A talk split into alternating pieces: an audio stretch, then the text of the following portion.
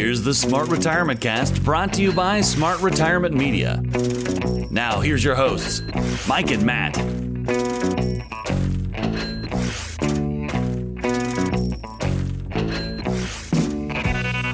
Hey, listeners, welcome back for another episode of your Smart Retirement Podcast. Um, Matt Hollander and myself are here live from our shelter in place offices. Matt, how you doing out there in Arizona? Going a little stir crazy, Mike, but uh, hanging in there nonetheless. Uh, finding things around the house that uh, I've been putting off for a bit. And uh, Amazon is delivering lots of uh, home improvement items to the home. So uh, it's been good. It's been good. Yeah, Amazon had to hire almost 70,000 new workers with the demand they're getting right now. Makes sense. Yeah. Well, listeners, we hope you're doing well. We understand that, you know, much like Matt says, you might be getting a little stir crazy I've seen all types of funny memes on Facebook for this shelter in place thing. This this forced shelter in place slash forced recession is something that many generations have never seen in this country. Um, uh, mind you, the world. So um, Matt and I are always excited to do this show for you every two weeks. Um, we're going to touch on a couple things today. I think will help you as listeners. You're getting a lot of different articles, a lot of different news, uh, videos, reports coming to your smartphones and, and watching on your your favorite media uh, channels. We're going to touch on a couple of those things today and just kind of let you know what we think those mean. We'll also touch on the beginning of what will be probably the whole quarter two's theme, which will be Are we going to be in a recession that recovers quickly and sharp like a V shape or something more like a U shape? Or are we going to recover maybe over one and a half to two years, more like an L shape. But before we get to all that jazz on the show, uh, we do have a question from one of our listeners out in Burbank, California. Um, Betty, thanks for writing into us. She wanted to know, Matt, this is going to fall into your area of expertise. She wanted to know, um, you know, she has money in a brokerage account and um, she's interested in in an annuity. She wants to um, sell some of her funds in a brokerage account and move those into an annuity. But she's worried about the tax implications of moving the funds. So could you help give her some advice and some of our listeners the same advice? Sure. So, I mean, that's a pretty common theme that we especially are hearing right now during today's markets is people trying to run to a little bit of safety. And I'm not going to say that that's necessarily the the best idea, uh, you know, jumping out of the market uh, on the downside, but at the same time you need to be able to sleep at night.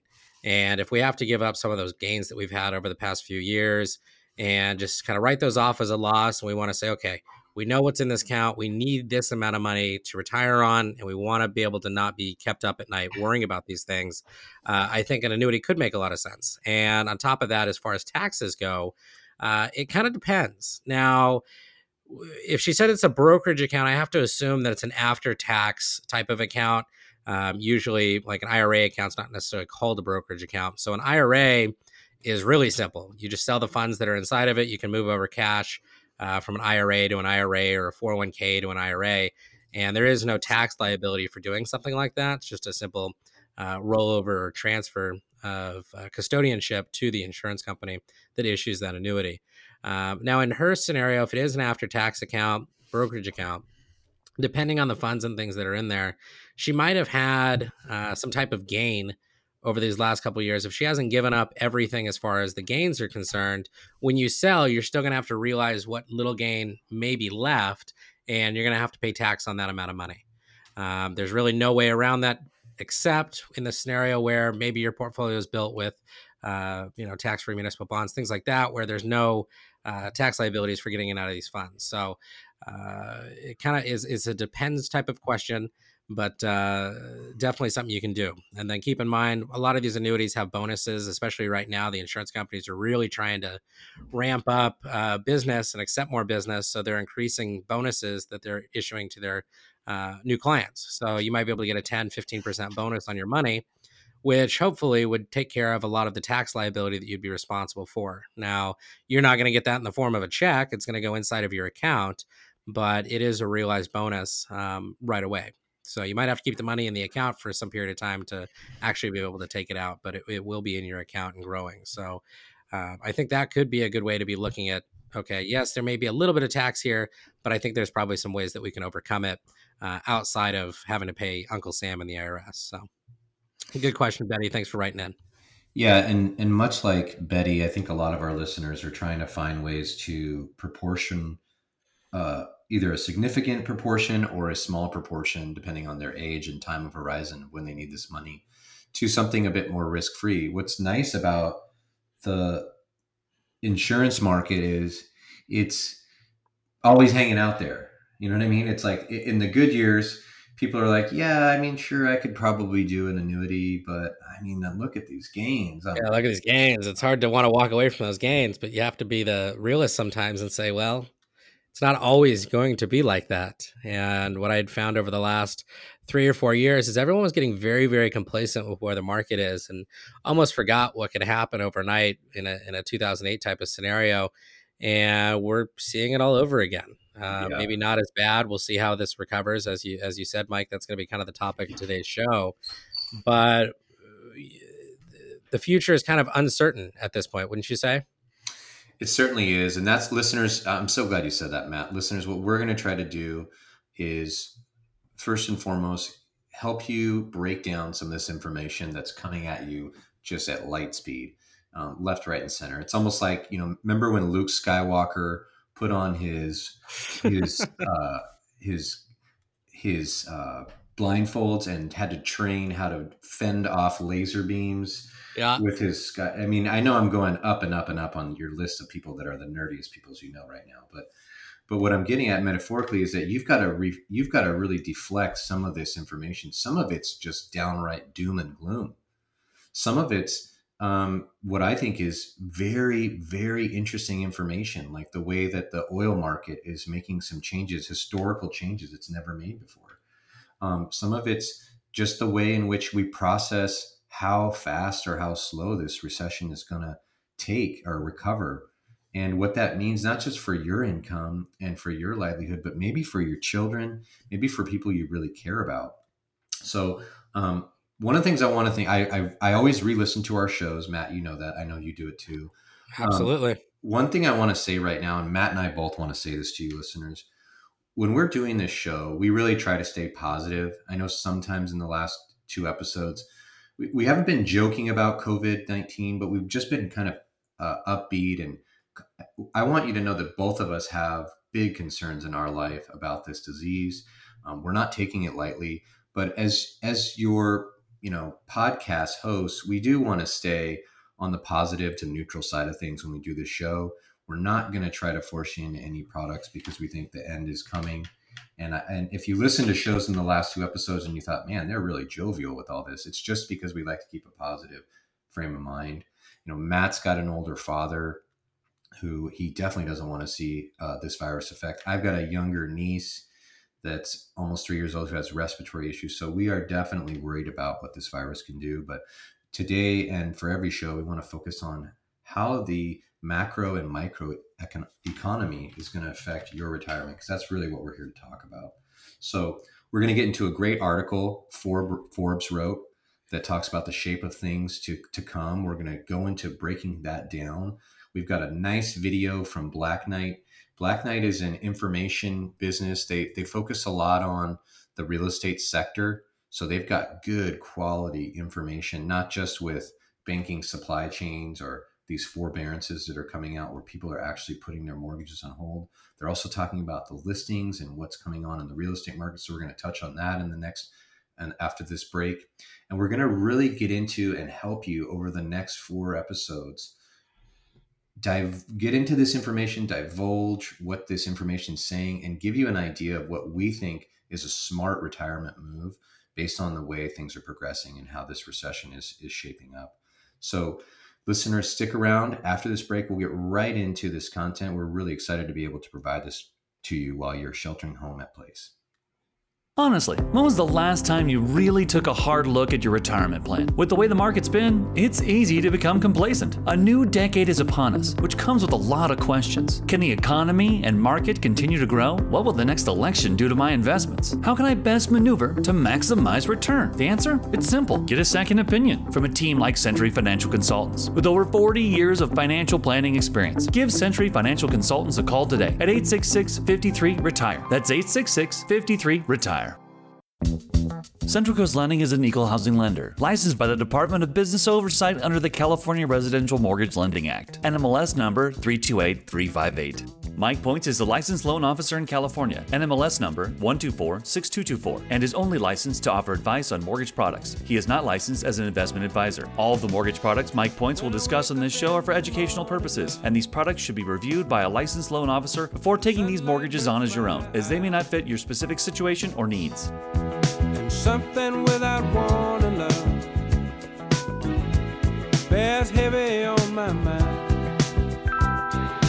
Then I look at you, and the world's alright with me. Just one look at you, and I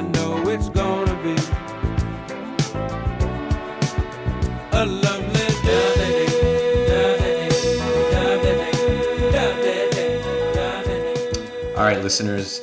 Mike Points here, your co-host with Central Coast Lending, accompanied by Matt Hollander, and uh, just want to get into the meat and potatoes now. Just a couple things that are going on with all the media. You know, media in a nutshell tries to uh, tries to get you going down a certain path and a thinking uh, philosophy here. One of the things I'm seeing all the time now is what is the shape of the recession going to be? And what they're talking about is like if you were to look at the graph right now and you'd obviously the graph would be showing the the production or the the strength of the economy with a line bar going down right? Definitely going down. Um, the question is what's the shape of the correction going to be? So a v would be a quick correction right?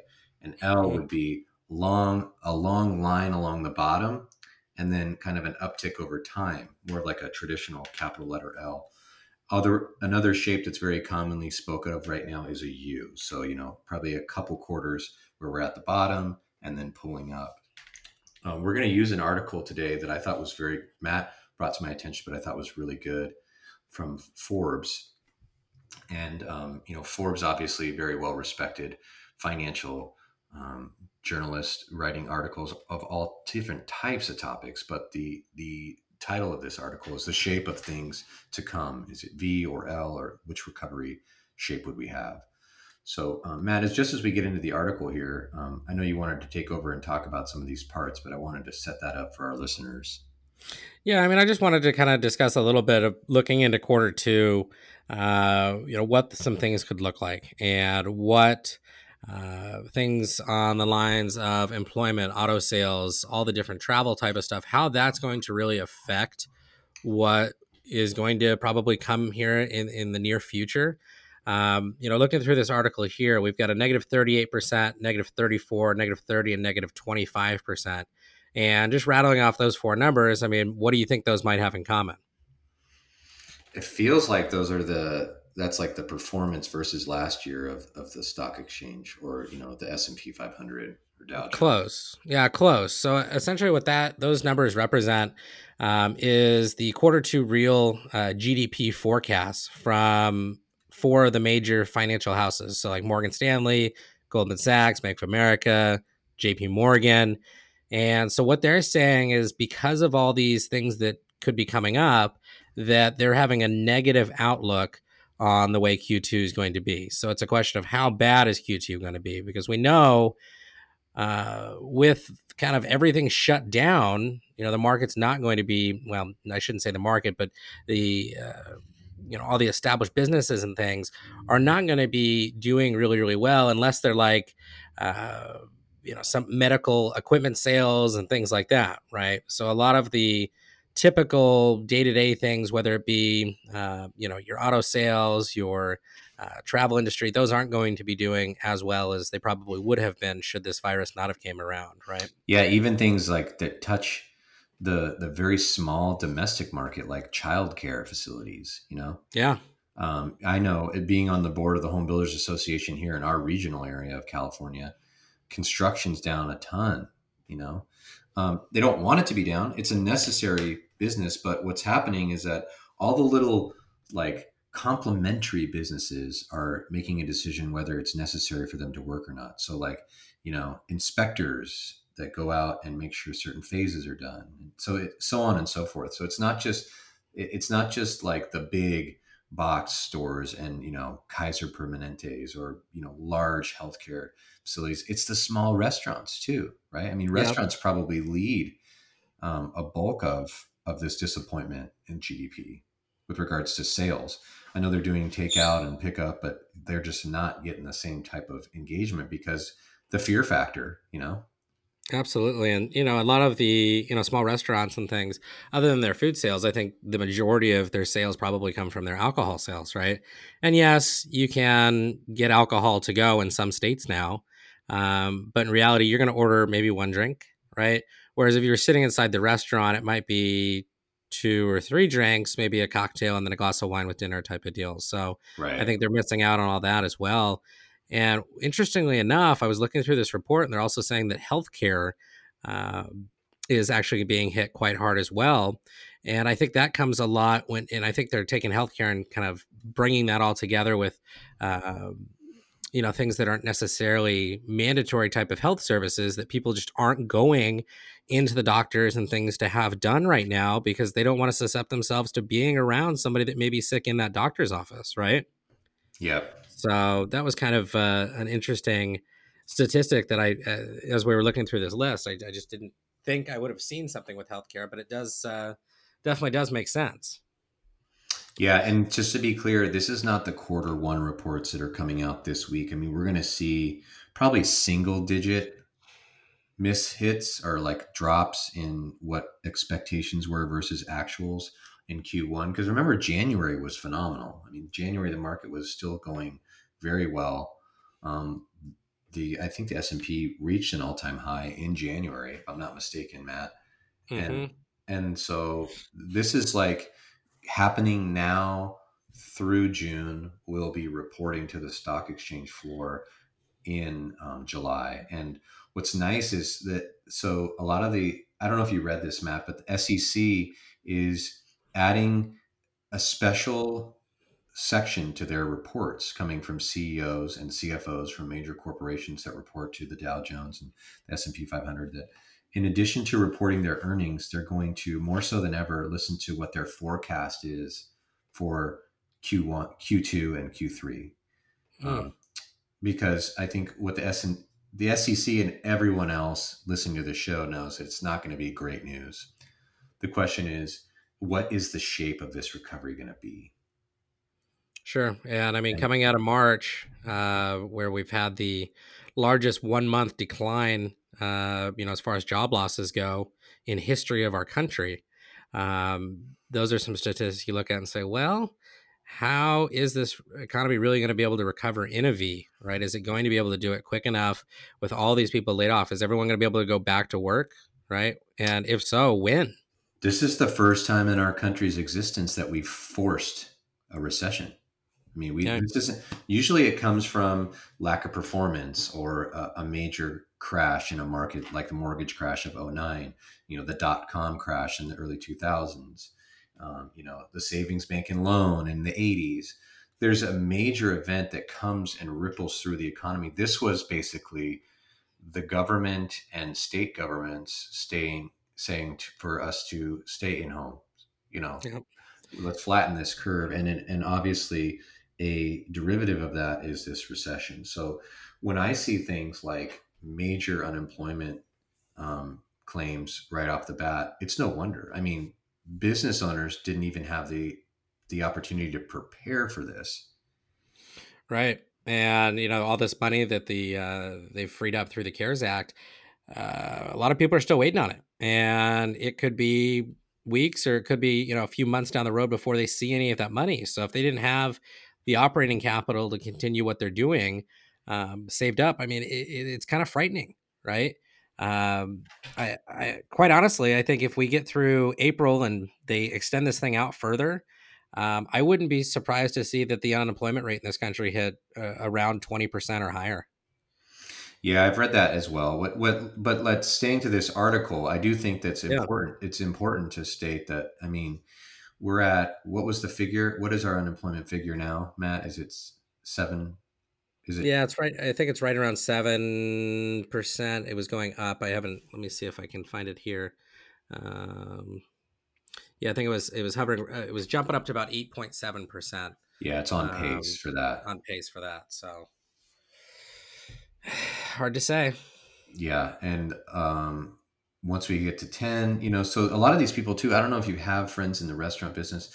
Most of their bosses have said, "Look, I just got to get you on unemployment for now, and as soon I'll as bring this- it right back. yeah. Yeah. I'll bring it right back. But that's, you know, what's difficult about that, especially for someone that's of the, the mid range employee. So like, you know, you're, you're not minimum wage, you're not executive status, but right in that mid range, you're taking a hit on what you're actually getting from unemployment. Now the treasurers tried to do their part. And, and if you've read this, they've upped the amount you're getting per week more than what the, the maximum allowed is. So they're upping that. But it's still a shocking number when that's going to be six or eight weeks. When it's three to six weeks, it's a different story than you know nine to twelve weeks. Just because most people, most families and households in this nation don't have enough in savings. Right. And then, I mean, going back to your restaurant topic there, Mike. I mean, uh, I I haven't looked at how California does this in many years since I lived there and was working a uh, a waiter job. But uh, I know out here in Arizona, I mean, they don't pay the uh, restaurant employees like the waiters, the busters, that type of stuff, uh, minimum wage. They've got a way around it. So essentially, they've got like a four or five dollar minimum wage, and then the rest is tips, right?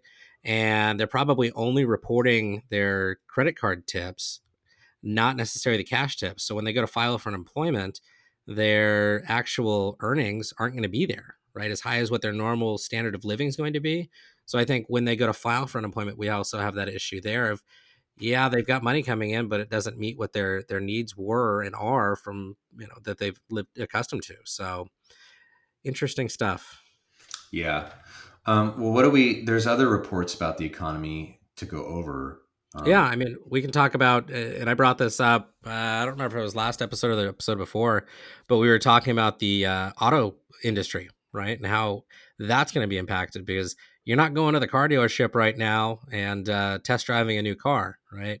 I'm getting emails consistently from all the different dealerships that I've dealt with previously, and you know they're like, "Hey, we'll do a virtual uh, uh, tour of this car for you, and we can negotiate right over uh, right over the phone."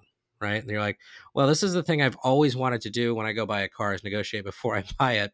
They never want to do it. Now they're begging us to do it because they know that you're not coming in to, to look at the cars. So Yeah. what we're seeing is, you know, about, let's see, uh, call it about a 10%, 15% decrease uh, in auto sales through March. And I think April is probably going to be even farther down.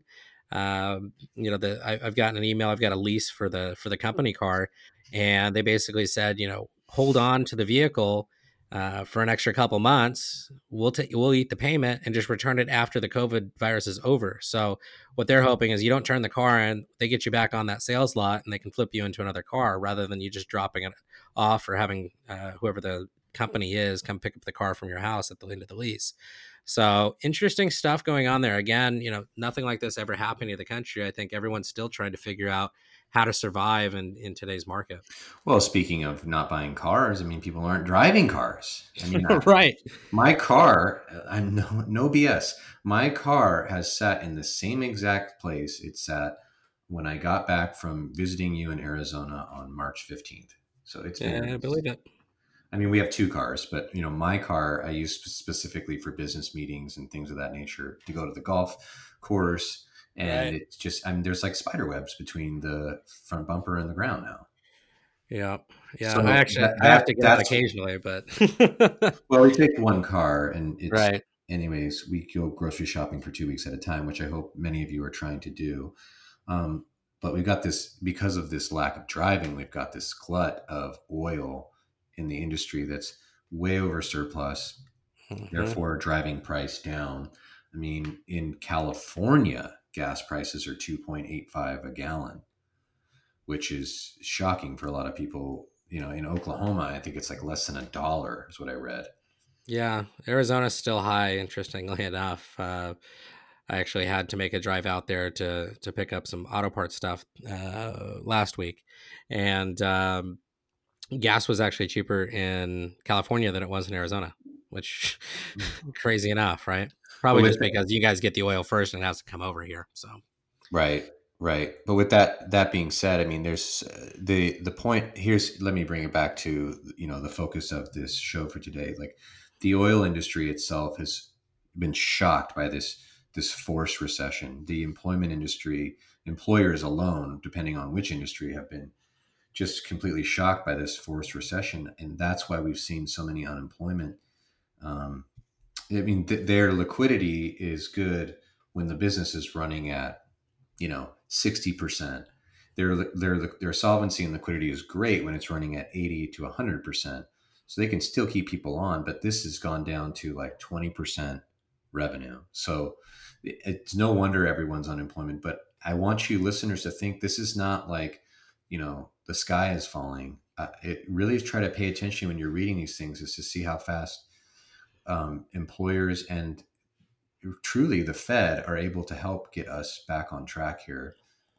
Um, there's a couple other things we want to talk about here in the financial markets. Did you want to add anything else from this article, Matt? Um, not as far as markets. You know, I want to talk a little bit about um, you know the V and the L. But if do you want to take a break first, or do you want to get into? No, that? let's keep going. Let's keep going. Okay. Okay. Um, so let's discuss that a little bit. So you brought it up earlier, Mike. You were saying, okay, what is a V, an L, or a U, right? So uh, the V is what I think most people are crossing their fingers for. Uh, so a V-shaped recovery. I mean, for that to happen, we need to get probably get out of this thing in the next two to three weeks, and I'm not sure how realistic that's going to be. Uh, we're seeing what's happening in China right now. They tried to yeah. let everyone go back, and their cases are spiking again. So we yeah. have to be careful, and I don't think the United States wants to make that mistake of putting you know our population at danger. So if they have to delay this thing, I think they're going to. Uh, but a V shape is going to require probably to see, like we saw last week, just a couple days of the Dow uh, really just hitting you know thousand point days up up, and it would have to do that over you know a, a few weeks period, and that'll that'll get us back on track. But reality. I don't see. I don't see the yeah. wind. I don't see the wind in our sails to do that unless a vaccine is talked about. I I would tend to agree with you, Mike. Um, you know, I, I'd love it to be a V, but I just don't see it being realistic. You know, I don't think until there's a vaccine and things put out, it's gone through human trials, and human trials, you know, that could take three to six months from what I've been reading. I mean, it depends on the source, but I mean, it's going to be some time until that works. Um, so then we probably should be looking at more of a U or an L shaped um, recovery, right? So the U is going to be maybe two to three quarters coming around, and then that L, you know, that's that long term recovery. Um, you know, like you said, Mike, year and a half, two years. I'd um, say, yeah, that's a full year from March yeah. of this year. So we're looking at quarter two of next year before we get some real good improvement. And that's, see, that's where it gets very speculative for me. I just don't know how we have enough information at this time to see it as an L is likely. I think it's good to plan for an L, which is why we have this show. I mean, we're going to talk about a couple things you could do if you're thinking, if you're listening to this show and you're saying, no, Matt and Mike, it's not a U, it's not a V, it's going to be an L. We've got some things at the end of the show today we're going to talk about with you being able to access. Matt touched on some of those, you know, with, you know, converting your, some of your brokered funds into an annuity and looking at, you know, some streamlined payments. Maybe it's time to start doing that. There's other things we're going to talk about with regards to accessing your liquidity, which we always talk about on the show. I mean, it's, we're being redundant because we think it's smart. Right. Um, you know, there's things that the fixed income market, I think, deserves a bit of a, a bit of time in this conversation because I think what we're seeing is, you know, we're seeing the Fed, the Federal Reserve, you know, the chairman board and the all the federal banks really hoist up this treasury market right now. They're trying to keep it so that our our yield on a 10-year interest rate or even a 2 or 5 year interest rate don't go into the negative. Um, yeah. You know, that that requires a, a, real big shift and that could be something that that that really flat spins out of control. Um, in order to do that, they have to basically fund and put liquidity into this market. So they're buying up these these treasury bills. Now, this was one of the key things that got us out of the mortgage crash in 09 and 10 was this quantitative easing. So it's it feels good for them. They've they've got some data that shows that they can do this. You know, keep in mind though, when treasure when the treasury puts more money into the system it leads to things like inflation and and there is some good for it but long term there can also be some challenges so yeah mike i don't know if, if, i think i brought it up in our last episode but you saw that the uh, they're thinking about doing a 50 year uh, treasury yes so that would be that. that that would be interesting i mean that's basically leaning on the feds to for consistent payments over that long of a term i mean that would be pretty interesting to see happen um, if you don't mind mike i want to get back to the the u for just a second of course. Um, and I just kind of wanted to give a little bit more explanation into that. So we we've kind of covered, you know, the V why we don't think that's going to work, at least between you and I. I mean, everyone's going to have different feelings on this, but you know, I think the longer the shutdown continues, and I think the more and more possible a, a U is probably, in my eyes, what we're going to see.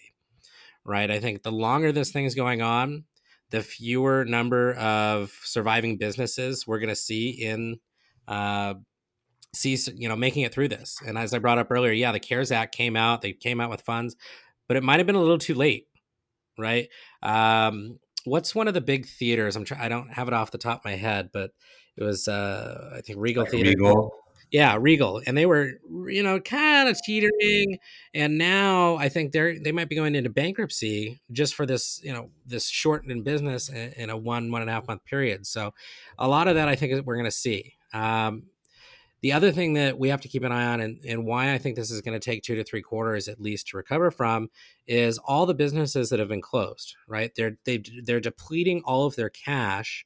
They've had losses, so they have to rebuild those surpluses.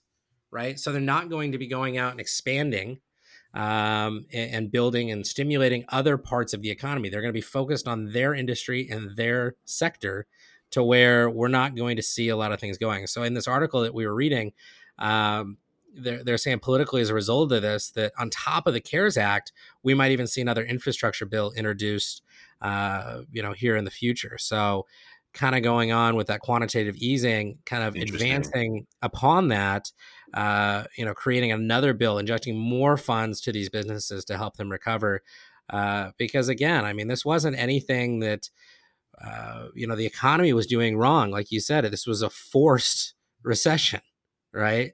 So it'll be interesting to see kind of how that plays out. And then again, if if if we want to be really bearish towards the market, we say an L. Um, you know, I think it, it, it's definitely possible, but I think it's going to be a question of when does life go back to normal, right? I don't think anyone really can say that with 100% certainty yet because this all is so new right? Yeah. I'm preparing personally for everything to to be the way that it is right now with everything closed until probably the end of June. That's yeah. kind of where I'm at. Whether or not that happens, we'll see. I hope it's not the case.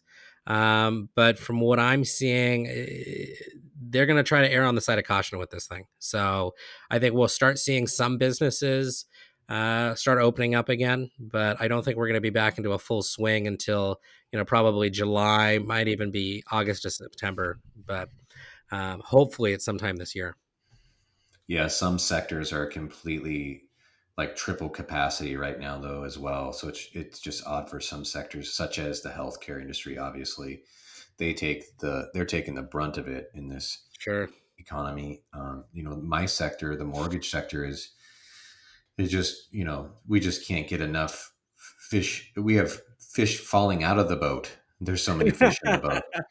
And and we'll talk on that in the next break a little bit but um, there there's like the grocery store industry it's going nuts i've got two or three clients my my brother-in-law is in the grocery industry he's in a nice like privately held grocery company in san francisco very like high end and he said they're just they can't stock the shelves fast enough yeah well, let's do that, Mike. Let's go ahead and take a quick break. And when we come back, we can discuss a little bit more on, let's talk about the real estate stuff because I know you're itching to talk about that. And I'd love to hear uh, some of your thoughts there. So, listeners, stick around. We'll be right back after this quick break.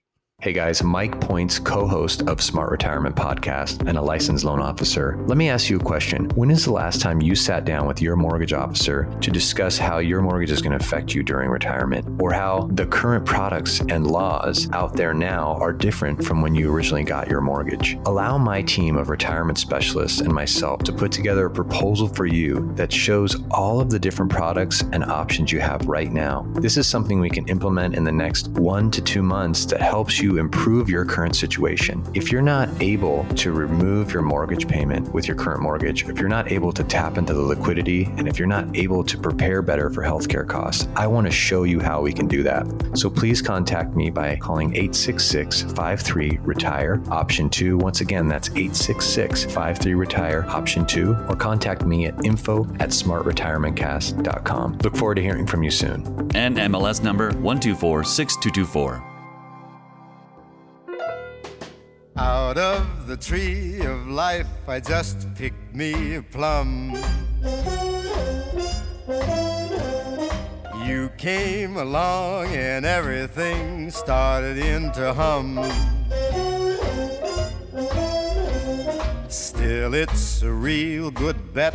The best is yet to come. All right, listeners, thanks for sticking around for our show here on Smart Retirement Podcast. We hope you're enjoying it today.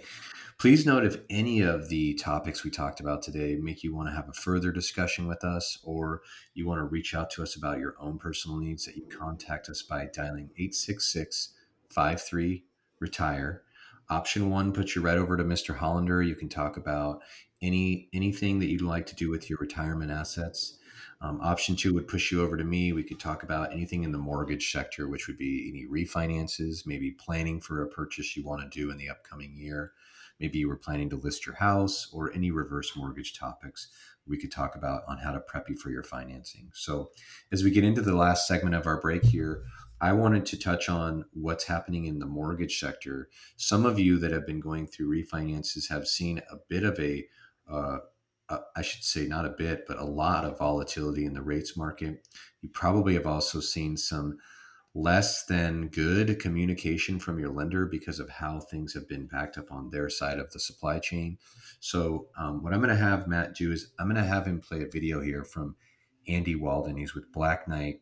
Black Knight is a company that does all types of statistical research um, for us in the mortgage sector, helping us understand uh, not only uh, the the typical workflow and volume of loan applications with regards to refinances or purchases, but also helps us forecast what's coming on in the marketplace. So I'm going to have Matt play this video here by Andy Walden with Black Knight. He's going to talk about, he's the director of the market research for the company. So Matt, go ahead and give that a play. Andy, it's good to see you again. Why are they tightening standards so much? You know, it's, it's pretty usual behavior. Anytime you see an increase in risk or uncertainty in the market, the first thing that tends to take place is they step back on the amount of risk that they're willing to take on. And, and one of the easy ways to do that is increasing uh, credit score standards. Won't they make more money, though, if they put out more mortgages? Uh, typically, yes, but I think what you see in, in that JP Morgan announcement is they're shifting those resources from the purchase side over to the refinance side. And, and, when you look at it from a lending perspective, they're dealing with dueling risks right now, right? So, from a purchase side, they have a risk of taking on more risk in, in new homeowners. Uh, on the refinance side, they're facing a risk of paying homeowners refinancing out of their portfolio and them losing those revenues. So, they're really killing two birds with one stone by reducing the amount of risk they're taking on by also retaining the, the clients that they have in portfolio interesting. I still, for the rest of the housing market, it's terrible news. And so I wonder if someone's going to step up into that void. After 0809, we saw obviously the non bank lenders become the biggest part of the market. Can they step up now? Yeah, and that's exactly right. So if you look at the large banks, they really have been very risk averse ever since the financial crisis. And if you look even back before COVID, the average credit score on purchase loans from those big banks was in the 750 range. So maybe that 700 credit score sounds a little worse than it really is. They really haven't been participating in that lower end of the market in recent years. So finally, on this, do you think that you know, for the housing market in general, what we're seeing will now put a break on even the small amount of activity there is or have less of an overall effect? Yeah, I think when you're looking at the housing market over the over the near term, right? I, I, think it's important to take a bifocal view, right? And if you look over the next few months, maybe not as much of an impact. We've already seen a, a decline in foot traffic out there and folks looking for homes. You're seeing a de- decline in, in uh, online home searches. You're seeing a decline in listings out there already. So this may have a marginal impact on near term uh, housing fundamentals. If you look over the long run, potentially, right? And I think maybe what you're seeing from some of these companies is they're trying to get a better feel for what we see in unemployment in coming weeks, what the risks are down term, and then they can adjust accordingly. Right. And you guys, I mean, yourselves have some kind of alarming numbers where you talk about how many delinquencies we could see on people, you know, on, mortgages if we get an unemployment rate at 10%, 2 million delinquencies. You know, we're talking about 30% unemployment potentially, and that's 19% delinquency. So, what's that? What effect will that have across the industry? Yeah, that's exactly right. I think we're starting to see those numbers come in already. If you look at some of the actuals data, and we've started to collect daily data, you're seeing the MBA reports and numbers out there as well. They're all pretty well in line. And what we're seeing so far is somewhere in the neighborhood of 1.5 to 2 million homeowners that may have already become uh, delinquent or, or in need of those forbearance plans, is probably a better way uh, to say that. So you're already seeing pretty significant volumes. To put that in historical context, if we compare that to the Great Recession, it took two years before we saw 2 million homeowners become delinquent back in 2008. Now we're seeing that level of forbearance volume in a couple of weeks. So some significant run ups, and I think everybody's kind of waiting to see where unemployment goes from here and where those forbearance and, and risk numbers go. Right, exactly, and see if that worsens the problem already of uh, mortgages right. existing for the people who need them. Andy, it's good to see you. Thanks. We appreciate the info as always. Thanks, Matt. Well, listeners, so there you have it. I mean, there's a couple of things you touched on to um, right off the bat. What what um, Andy Walden was talking about there is that some of the bigger banks have now ratcheted down on their appetite for loans. So if you have a FICO score, uh, that's the the credit score. It's a it's a merge of of your three scores. They take the middle score. If you have a FICO score of less than 700, these larger banks are just not even going to take a loan application from you now. So they're tightening down their guidelines because of two things. Like he said, he mentioned you know their loans in their portfolio need to stay there. Um, but also the amount of mortgage business that banks are getting is somewhere between 350 to 400 percent of their normal production. So everyone and their mother is trying to refinance because the the rates have dropped a full percent in the last six weeks so they just want a better rate and a better term scenario. Some some of them are trying to get out of FHA loans and and, and where they can get a better grasp on what their private mortgage insurance is going to be and a, and a better deal. Some of them, honest to God, are trying to go through the refinance process just because when you close out a refinance in the month of April, you typically uh, we would collect daily interest for the remaining days in the month of April, but we wouldn't ask you to make a mortgage payment until June 1st. So just that natural transaction methodology is helping people skip a, an April payment, not have a May payment, and have a June payment. So that gives them that flexibility without going into what Andy was talking about there, which is the forbearance. Forbearance, you know, what I don't like about this article, which I, I think Andy, if he if you had a chance to share a beer with him, he would open up on this a lot more. But he didn't have time on CNBC to, to get into all the nitty gritty details. Sure.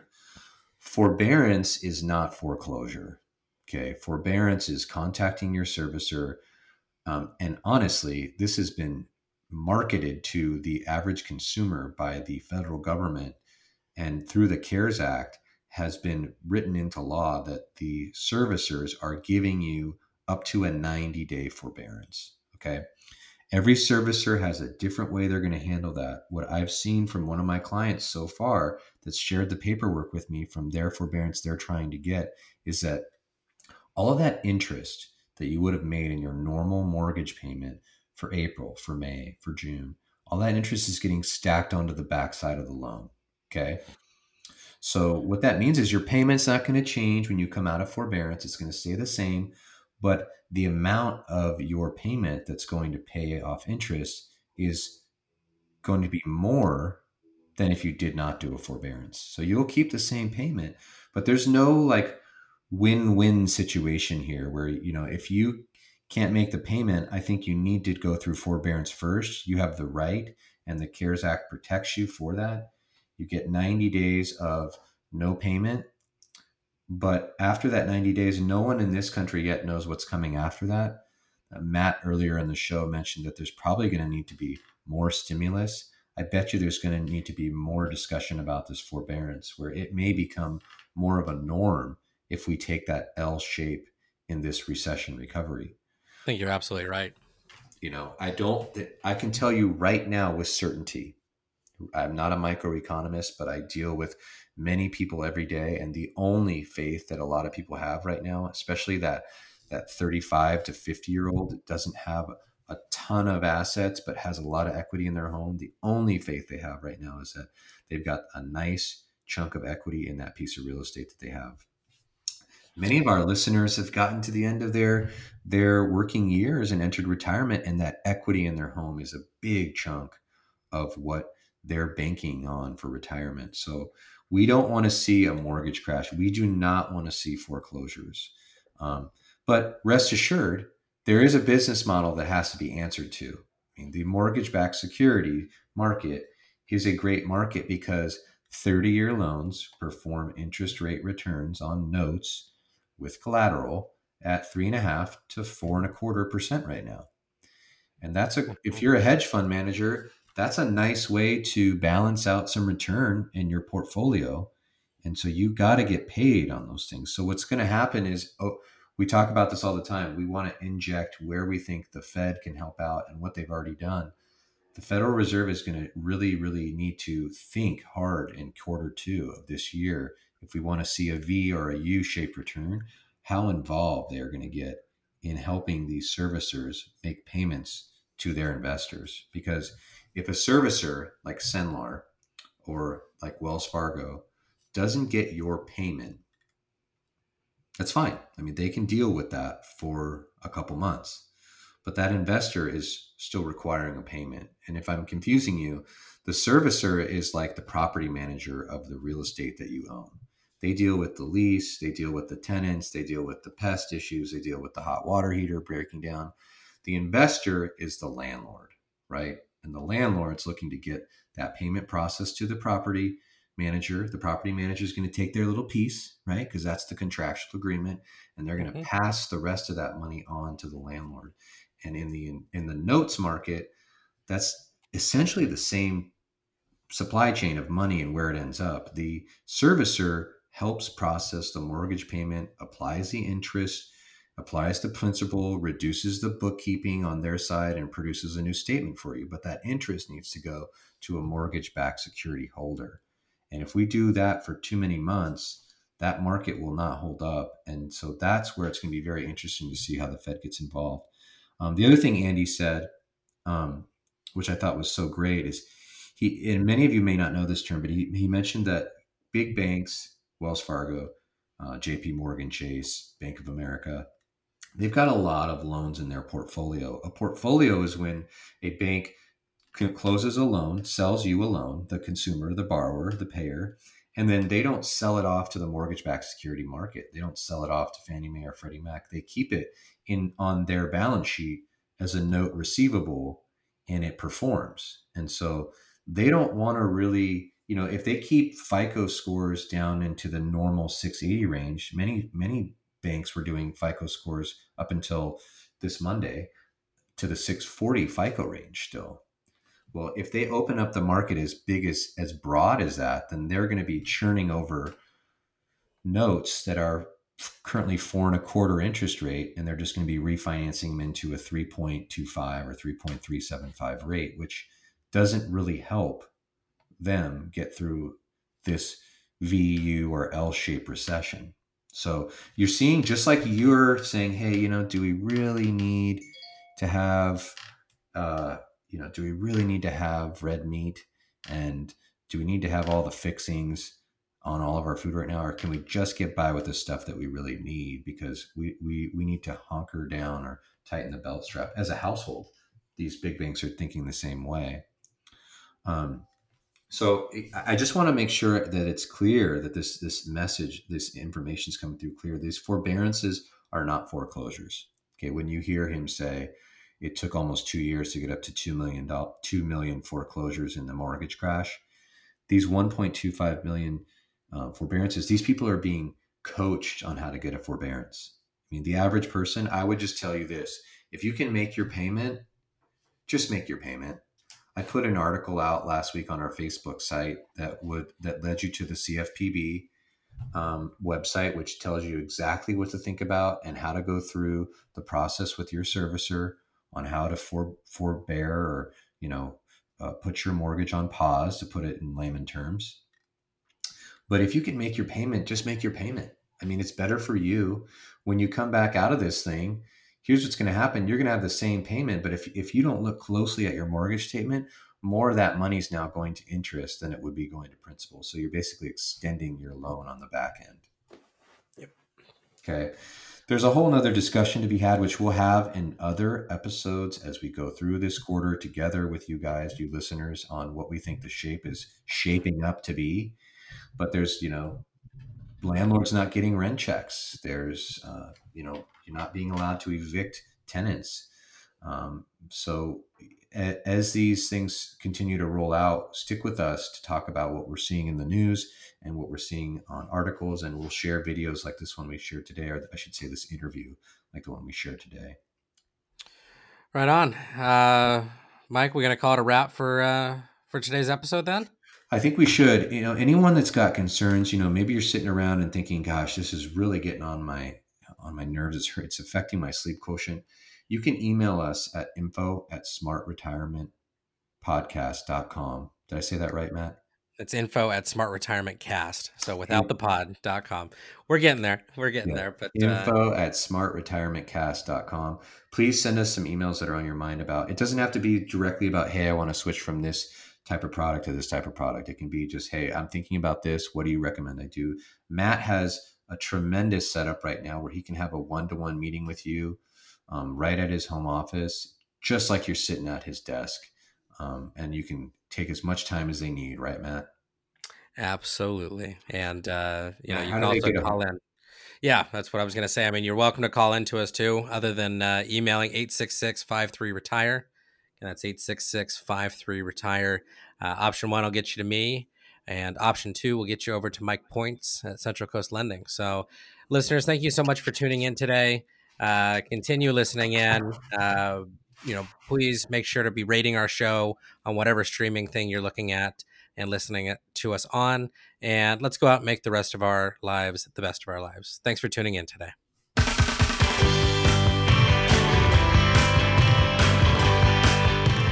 The opinions voiced in this podcast are for general information only and are not intended to provide or construed as providing specific investment advice. Any economic forecast set forth in this podcast may not develop as predicted, and there can be no guarantee the strategies promoted will be successful. All performance reference is historical and is no guarantee of future results. Investing involves risks, including the potential loss of principal. No investment strategy or risk management technique can guarantee return or eliminate risk in all market environments. Thanks for tuning into this podcast. California license number 0175638, NMLS number 1246224.